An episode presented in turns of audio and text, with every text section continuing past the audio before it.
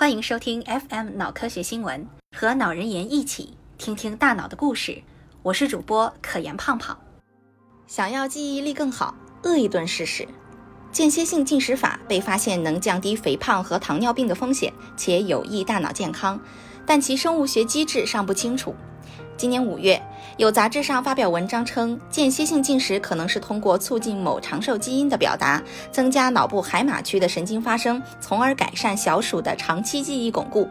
实验人员将雌性小鼠分成三组：标准饮食组、限制热量组和每隔一天喂食一次的间歇性进食组。相比标准饮食组，后两组小鼠热量摄入了百分之十。三个月后，进行水迷宫等学习记忆水平检测，发现间歇性进食组的小鼠相比前两组表现出了更好的长期记忆巩固能力，海马齿状回神经母细胞数量也增多。研究人员通过全基因组表达微阵列分析以及体内体外实验，证实了该基因在海马区神经发生过程中的重要调节作用，并提出这可能是新的分子机制，并且间歇性进食可以通过该机制来提高机体记忆水平。触觉反馈让意识更自然地操纵机械手。脑机接口通过从大脑中提取与运动相关的微弱神经信号，解码它们的意思，就可以绕过脊椎，帮助四肢瘫痪的患者恢复部分运动功能，例如控制机械臂。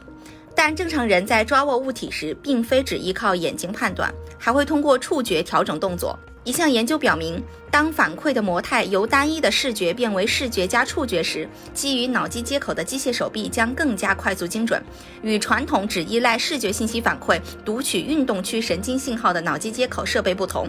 该研究所用的设备运用双向脑机接口，通过对机械手和物体的接触情况分析。把机械手上传感器感受到的压力以皮层内微电流刺激的形式传递给初级感觉皮层，让使用者产生仿佛自身手掌和手指触碰到物体的触觉，从而更自然地控制机械手完成抓握动作。实验中，一位四肢瘫痪的使用者在上肢动作研究实验中的表现明显提升，完成拿取并放置物体到指定位置的时间缩短了百分之五十一点二。听觉丘脑对噪音中言语识别的调节。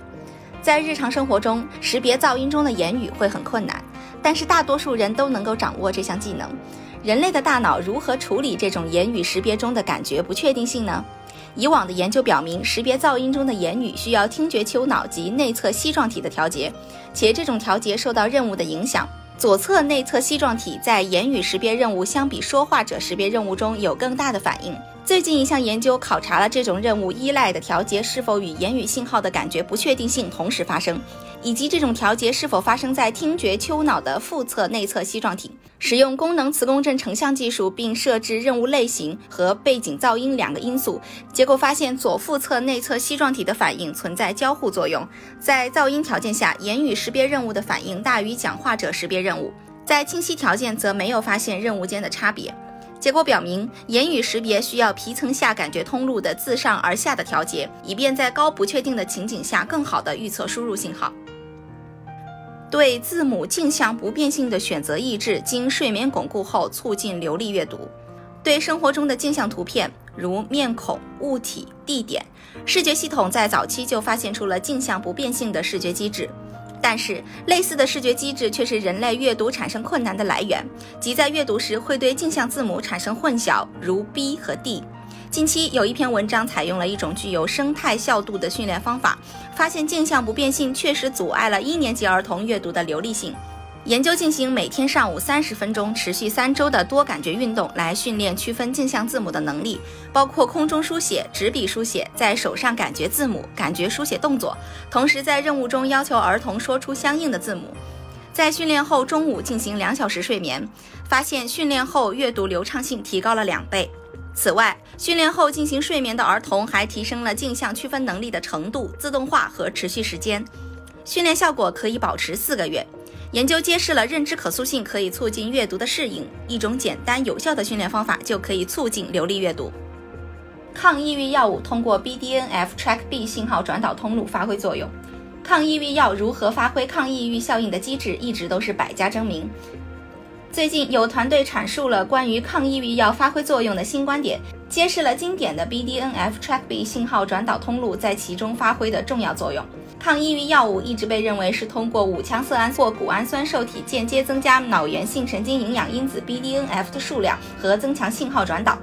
该文章研究发现，不同类型的抗抑郁药可直接与 BDNF 受体 TrkB 结合来增强信号转导。TrkB 是跨膜蛋白，其二聚体结构和信号转导对细胞膜中的胆固醇浓度非常敏感。胆固醇浓度低时有利于信号转导，反之便不利于信号转导。抗抑郁药物结合后，稳定了 TrkB 的二聚体结构，使得 TrkB 在无论胆固醇的浓度是高是低时都能进行信号转导，并增强了 TrkB 在突触表面的数量，从而增强了 BDNF 的作用。也就是说，抗抑郁药物不能直接激活 TrkB，而是使受体对 BDNF 的作用敏感。